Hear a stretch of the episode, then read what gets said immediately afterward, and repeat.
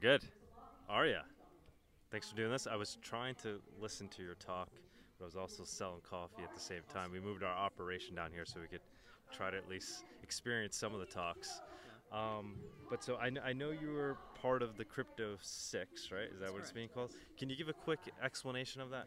Yeah, the Crypto Six are six individuals, six libertarians, anarchist voluntarists in New Hampshire who were raided and arrested by the FBI on March the 16th for, quote, operating an unlicensed money transmitting business. Essentially, what they're charging us with is helping people get cryptocurrency. What was the business? What were you guys doing? That was basically allowing people to exchange for, for crypto, or what was the? What- I have no comment. Okay, not not not the right questions, not the right time. Right. Okay. Um.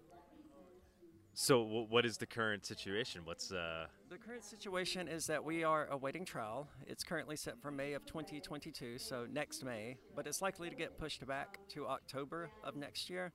And we're just, you know, preparing our defense and waiting to see what the prosecutors are going to throw at us. And in, in in general, what will your defense be based on? What's what's the? We haven't really gotten that far in discussing it because there's like 100,000 pages of discovery, which basically means evidence that the federal government intends to use against us. So, I mean, it's a lot to go through, and we have to pick it apart and be like, okay, well, this is our defense against that, this is our defense against this. So, it, we haven't really gotten to that point. Do you think this is just kind of essentially, I mean, religious freedom is the overarching theme here because we strongly believe in defunding the war machine, and cryptocurrency is the best way we've ever seen of doing that. That's the reason we support cryptocurrency, is so that we can defund the war machine. And what's the religious freedom argument? That our religion involves defunding the war machine. Okay. Uh, how about you know freedom of speech arguments, you know code of speech, things. Are, are, are those some some arguments you align with as well? Absolutely. I don't think they're going to be much use to us in a federal court, but they, they are arguments that I support ideologically. They just aren't defense arguments that we plan to make. Maybe they will be made. I mean, it's hard to say. I don't know what the other five are talking with their attorneys about, but the the code of speech argument is not something I'm looking into for my defense. Do you think this is just kind of the tip of the iceberg in terms of the federal government clamping down on crypto? Oh, absolutely. And as someone asked, you know, why aren't why isn't there more media coverage about this in the cryptocurrency world? And it's because this is happening elsewhere. We're just the ones who have the talk show and who have the accessibility to the Porcupine Freedom Festival to get out there and talk about it. But we're not the only ones this is happening to. It's going to continue like this until they ultimately set up Coinbase, Kraken, Gemini, and these evil exchanges as the gatekeepers of cryptocurrency and force everyone to go through them to get crypto. Yeah, I remember a few years ago, even I think it was people uh, you were using local Bitcoin, and some people had gotten arrested in Florida. Yeah, they they have always been arresting people who use LocalBitcoins. They usually get them for money laundering or drug trafficking or something like that. You you meet up with the someone who's actually an FBI agent. They say, "Oh yeah, I'm buying this bitcoin, but this money that I'm giving you, it came from selling heroin or whatever." And it doesn't matter that it didn't. That it's just an FBI agent lying to you. They still hit you with money laundering. Right. So basically, setting people up. That's yes, yes, exactly. That's often what they've done in the past. They appear to be changing tactics now.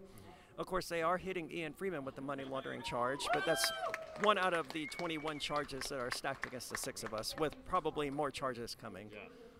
Well, uh, what what we do here is because you know we sell coffee here, uh, you know for cash or Monero, Yeah, uh, I- but I also offer uh, change in Monero. So I had a, a gentleman here today who wanted to get his hands on some Monero. Uh, he had a hundred dollar bill. He wanted a coffee anyway, and I gave him his change in Monero. That is awesome. I'm thrilled to see Monero representation here. Last year, I was actually the only person here using Monero to make purchases, and now we've got people here who love Monero as much as I do. Mo- Monero is definitely the best of the cryptocurrency options, as far as I can tell. I mean, it's, it's the one that I'm behind a thousand percent. Same here, man. Same here. So you want to tell us more as to they, my audience always hears why I'm 100% Monero, but what what's your reasoning and your logic? Well, shielded transactions are the default with Monero. It has all of these competitors like Zcash and Horizen, but none of those, and even Hush, which I actually know the developers behind it. Shielded transactions aren't the default. You know, Bitcoin's biggest flaw is is also its biggest strength, the whole public ledger thing. But that allows anyone who has access to your public keys to see exactly what crypto has been sent in there, what crypto has been sent out.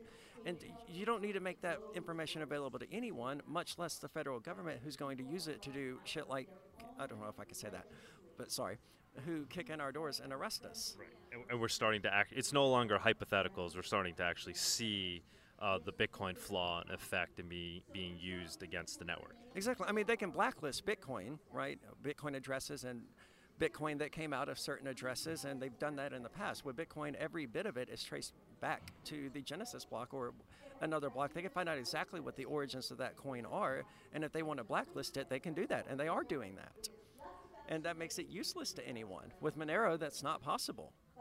100% agree. So this is my first time at PorcFest. I've, I've heard about it for years, never made it up here. I'm so glad I did. We're having an amazing time. My daughter's having a blast. She made $100 yesterday se- selling things, doing things for people. Awesome. Pure market capitalism around here. Uh, but what I was most curious about when I came up here was are people into Monero, right? Because I feel like this group of people should align very well with Monero, and I'm, I'm pleased to find that it seems to be blossoming here. It certainly is. Like I said, last year I was the only one using Monero, but I didn't come across any vendor who was like, "No, I don't want to take Monero." In fact, it was quite the opposite. Oh, you're doing Monero? Yes, let's let's do this right now. And now it seems that we have more people spending Monero. Mark Edgington, who co-hosts the show with me, Free Talk Live, he bought some sort of zombie dart gun that was 3D printed with Monero. So just thrilled to see Monero taking off here. Is it growing in the New Hampshire scene in general? Obviously at PorcFest, but I, I, don't really know New Hampshire on the day to day. Is it as crypto as people say it is? It is, um, but I feel like the AnyPay company that people, the pro- payment processor that people were using to make Bitcoin or cryptocurrency transactions, has sort of held us back in that regard because it didn't support Monero. So you couldn't just go to the brick and mortar restaurant and use Monero. They had to pull out their private wallet to do that. But now with the AnyPay people no longer really in the equation, they're having to open up their private wallets anyway, which already support Monero, and they don't care which cryptocurrency we're giving them, as long as we're paying the, the bill. So I, I hope to see in the near future Monero becoming more ubiquitous in New Hampshire, but at the moment it hasn't been simply because the AnyPay protocol didn't support it. What would be your advice to the Monero community, um, particularly, let's say, the, the more noobish of the Monero community, what they can do uh, to help grow Monero and ensure its success? The number one thing you can do is just go to any business that you've frequent regularly, uh, establish a you know a friendship with them, and ask them if they are interested in taking cryptocurrency. You might want to leave with Bitcoin because that's the one they've all heard about. But ultimately, you know, just keep pitching them that. And this is how we did it in Keene, which has more crypto accepting businesses per capita than anywhere else in the world. We just talk to business owners hey will you accept cryptocurrency? And it takes a while. It takes about a year to get each business owner on board with it. But after that it doesn't really matter to them what cryptocurrency they're taking because they're taking it. Now so you're like a you're a crypto marine right? You're you're literally on the front lines i feel like here. You're getting the backlash that you know some people anticipated was going to happen from your vantage point, where do you see this all going, particularly in the U.S.? What do you think the crypto scene is going to be like in terms of government, uh, you know, and regulation? Where are we headed? Well, the government's slow. It, it, took them a very long time to adapt to the existence of Bitcoin. I mean, by the time they're starting to adapt to the existence of Bitcoin, cryptocurrency has already moved on to Monero and Hush and Zcash and all of these other privacy coins that are distinctly different from Bitcoin. So they're very slow, but they don't have to be fast if they can take control of the cryptocurrency exchanges that the average person uses to acquire cryptocurrency. And from what I can tell, that seems to be their tactic to take out LocalMonero.co sellers, to take out local Bitcoin sellers, to take, just take these little people out across the board so that if someone wants cryptocurrency, they have to go through Coinbase or Gemini or Kraken. And the US government ultimately has the authority to say, no, we don't want that person to be able to buy cryptocurrency. And Coinbase will go, okay, we won't let them buy cryptocurrency then locking them out of the evolving world. Mm. So that, that's that's what I think their long-term goal is is to, you know, just continue their fascist approach to everything, which is control the companies that the people require in order to subsist. And they want to create the circumstances where Coinbase, Gemini, Kraken, all these others are the companies that we require in order to access or use or acquire cryptocurrency. So, do you think that leads to a more grassroots effort, which is what it should be anyway, more peer-to-peer, right? So, I mean, governments can can regulate the on ramps and the off ramps, but it's going to be really hard for them to stop the peer-to-peer transactions uh, with things like atomic swaps, uh, which I'm sure you're aware of, uh, being invented. It's going to be almost impossible to stop somebody that wants to use Bitcoin or Monero. Um, so, do you think that's It we're going to move in that direction? I hope so, but it raises the, the fundamental issue of how does a person who doesn't have cryptocurrency acquire cryptocurrency? And I mean, the best way is if you own a business to start accepting cryptocurrency, or if you're an employee to start asking your employer to pay you in cryptocurrency. And this is becoming more and more common as we're going forward. But ultimately, uh, the average person, if they want to acquire cryptocurrency, they're going to go online and type it into Google, and they're going to end up at Coinbase or Kraken or somewhere. And that's just it. They're not going to end up on a decentralized exchange in order to acquire it. But these methods hopefully will always exist the decentralized methods of distributing and sharing cryptocurrency because they can't stop it. I mean, if you have 50% of the United States businesses accepting cryptocurrency and paying their employees in cryptocurrency, then Coinbase and Kraken and all these others, they become irrelevant in the first place. So that I think that's the best tactic that we have is getting businesses to accept cryptocurrency and getting them to pay their employees in cryptocurrency. I think that's the best way of defending against the federal government strategy. Do you, you know? Uh, I think we see things different than probably the way you know 99% of the U.S. population is currently seeing things. Uh, right now, everybody knows crypto, right? They know Dogecoin. They've seen it on Saturday Night Live. They know Elon Musk.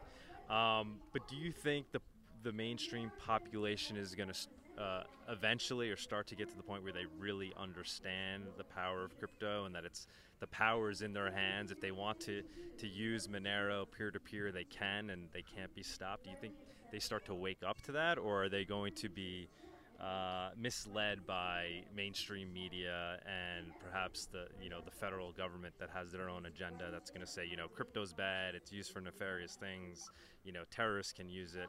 Do you think they're they're going to win with that argument, or is, is liberty going to prevail and mainstream is going to hope you know adopt uh, the, the, the, the truth behind crypto?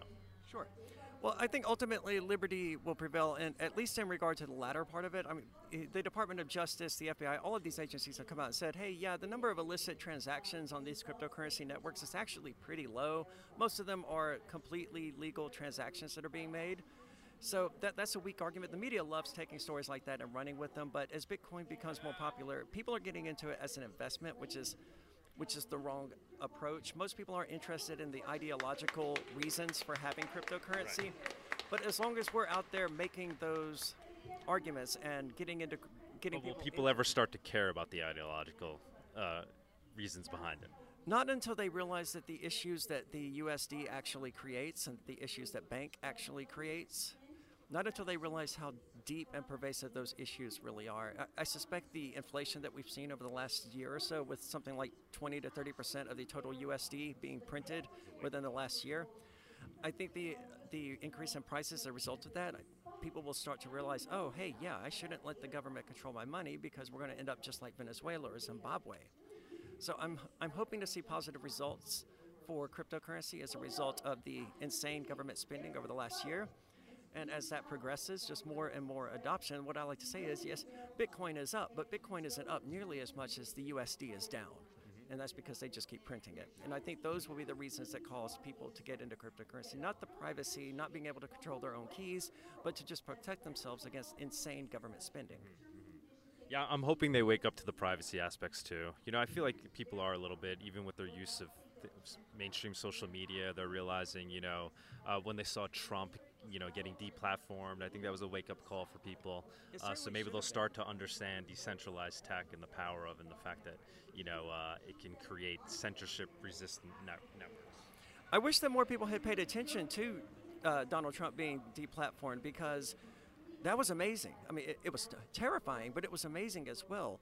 You had YouTube, Facebook, Twitter, and all of these other mega corporations conspiring to deplatform the current president of the United States to take away his ability to reach the American people. And they did this almost overnight without any consequences whatsoever. Right. They can do it to any of us. Um, If they can do it to the president, Right. they can do it to anyone. And, and the thing is, the president's still the pre- he could still create his own platform. But if you're just regular Joe and you get shut off, you don't have anything. You don't have a platform anymore. So decentralization like LBRY, Mastodon, um, can't think of any, of the Matrix, all of these decentralized social media alternatives are out there. We have many of them at freetalklive.com. We have our own Matrix server, our own, uh, what's the other one? I just said it. I don't recall. It, it's a Twitter clone, but uh, we have. Oh, uh, yeah, um, I'm forgetting the names. Yeah, I can't think of it right now, but there are decentralized platforms out there. There's Odysee now, which is an alternative to Twitch streaming, and Is it Mastodon? Or what? Uh, no, that's. Uh, no, it is Mastodon. Wait, is it Mastodon? There there I- are so many of them, it gets hard to keep track. Yeah. I think Mastodon is the Matrix server. I don't remember now, but either way, I mean, these alternatives exist. All you had to do is look up, you know, decentralized alternatives to Twitter Mm-hmm. or alternative to Discord. And these things exist, and I think people should be on them because you you can't be shut down that way. Yeah. Parler was one, but then ended up not being as decentralized as people thought. Yeah, it also had Nazis on there and wasn't as free speech as they professed to be. And they also, I think, made a series of stupid security decisions allowing geographic evidence to be uploaded with photos and stuff like that. Right, So, right. ideally, you would want to get away from a centralized platform like Parler and into something that's actually decentralized. Awesome. Well, thank you for your time. Greatly appreciate this. All right. good talking with you. So, where can people follow you, learn more about you, uh, find your talk show, which you guys have been doing for years? I know it's it's. I think it's. Are you guys associated with the with the Free State Project? And Uh, just go into that a little bit, where people can learn more about you and your projects. freetalklive.com is the best place to go. That's you know that's the radio show that I do, and that's where most of my energy is being directed toward. I, I have other websites like fpolice.com. That's effpolice.com, and of course there's the reformsatanicchurch.com, and just a bunch of different websites. But the main one people would go to would be freetalklive.com. As far as the Free State Project affiliations, no. I was a little upset that they introduced me as being a Free State mover when that's not really the case. I just ended up here, and I guess the Free State Project is ultimately the reason, but I'm not actually affiliated with them and don't really have any desire to be. Okay. So, kind of a sore point there. they they, Well, we'll make that clear here. they kicked us out for one year, and so Okay. I'm not going to get too buddy buddy with Right. them when they're like, "Hey, yeah, we don't want you here anymore." Well, that sounds antithetical to what they are, but I guess we won't even get in into that. Well, they're a lot more open now than they were. I mean, the Porcupine Freedom Festival, or PorcFest, is just sort of this thing that happens down here now. They used to have the entire campground reserved, where you had to have your wristband to even come into the gate. You had to reserve your camping site or your motel room through PorcFest or the Free State Project. So, this change occurred last year or the year before. I don't exactly remember when, but it's certainly freer and open now. I mean, they used to have park rangers driving around searching people's vehicles and stuff. So, I mean, Really? yeah, just like three or four years ago, they were looking for Chris Cantwell, who wasn't here, but someone had said on the radio to screw with them that he was here. And the next thing you know, they're out searching people's vehicles and looking in trunks and stuff. So they were definitely out of control, but they have scaled back a lot. And because of that, this is the biggest PorcFest in history. So it was I- I've experienced nothing but liberty here. I gotta say, I've, I'm having the time of my life. Yeah, I, I agree. Uh, this year and last year are both just remarkably free and open years. No one has even asked me to show them a wristband. I don't have a wristband. Yeah. I just came down. Yeah. I just came down here. No one We said did. We did pay though. We just never got one. We never. We had. We were too busy.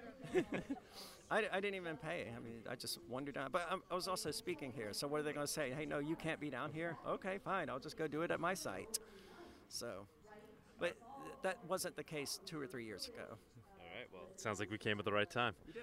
Absolutely. Thank you so much. Thank you. Nice meeting you, and uh, hope to see you around some more. Awesome. Yeah, I'll be around. I'm here until July the 4th. Awesome. Yep.